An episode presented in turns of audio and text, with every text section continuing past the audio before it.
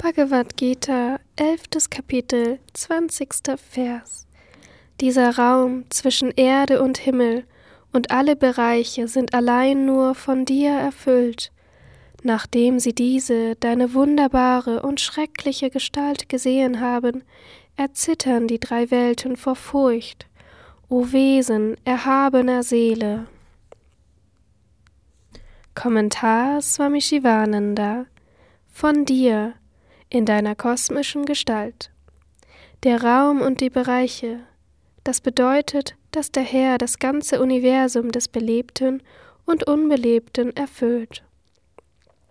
Um den Zweifel zu beseitigen, den Arjuna hinsichtlich seines Erfolges hatte, vergleiche Kapitel 2, Vers 6, lässt Krishna ihn nun spüren, dass den Pandavas der Sieg sicher ist.